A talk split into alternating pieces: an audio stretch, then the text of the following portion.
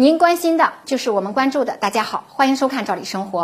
在以前的话题中，我们谈到很多养老问题。随着人口老龄化加剧，每个家庭都要面对养老的难题。虽然国家也在频频的放大招，出台各类的养老支持方案，像兴办养老院呐，给大家涨养老金呐，发高龄老人津贴呀等等。但是啊，这些助力对一部分老人来讲，也解决不了养老难题。尤其是这三类典型的老年人，他们将面临巨大的养老难题。那即使是不缺钱，也挺难。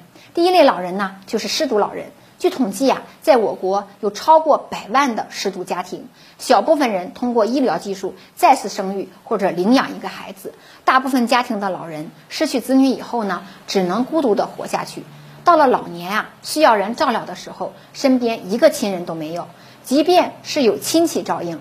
但是现在呢，大家生活压力都比较大，精力有限，肯定也是鞭长莫及。这些老人一旦生病了，生活不能自理了，将会面临巨大的困难。即使是经济能力尚可，也会有很多难以解决的问题。好在呀，近年来国家和社会各界也非常的关注失独家庭，为他们送去各种各样的温暖。像北京市啊，还有一个规定，说失独家庭的老人卖了房产养老，可以给落到集体户口。那当然，希望更多的地区也能给很多的失独老人送去温暖。第二类老人就是空巢老人。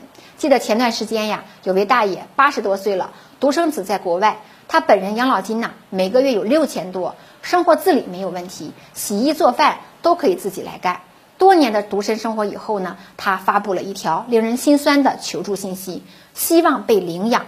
那这条消息让很多人为老人感到难过。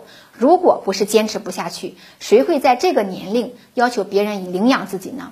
在我国，空巢老人数量也是居高不下，很多老人到了晚年缺乏照料，缺乏关心，很多人都是孤独终老。那么第三类老人就是处理不好家庭矛盾的老人。都说独生子女父母养老难，可是很多的老人明明有多个子女，却因为处理不好家庭矛盾，造成子女间不和，或者呢跟子女反目。那这样的家庭有很多的矛盾都是经济问题引发的，很多地方屡见不鲜，子女互相推诿不照顾老人，或者呢某个子女把持着老人的养老金，而引起其他家庭成员不满的。还有啊，就是老年人年轻时啊厚此薄彼的伤了子女的心，反正是各种原因吧。很多老人家庭不和睦，生病住院都没人照料，甚至啊很多老人走了都没闭上眼。因此呢，家庭教育也是一个非常重要的事儿。没有好的因，就很难有好的果。